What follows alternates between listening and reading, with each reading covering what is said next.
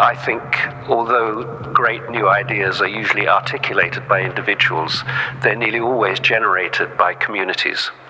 And I think what I what I see as the waste is the waste that we make of, of that possibility of cooperative intelligence.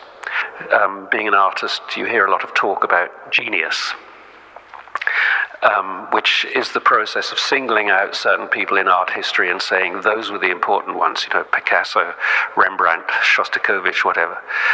Whenever you look at any of those artists, you find that they, they lived and drew from a very, very active, flourishing cultural scene and they were only one of the elements in that scene. All these people who are called genius actually sat in the middle of something that I call scenius.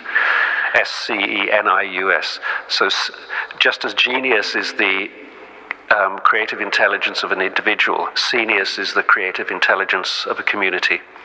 And what I want to see is more attention given to that possibility of, of creative behavior.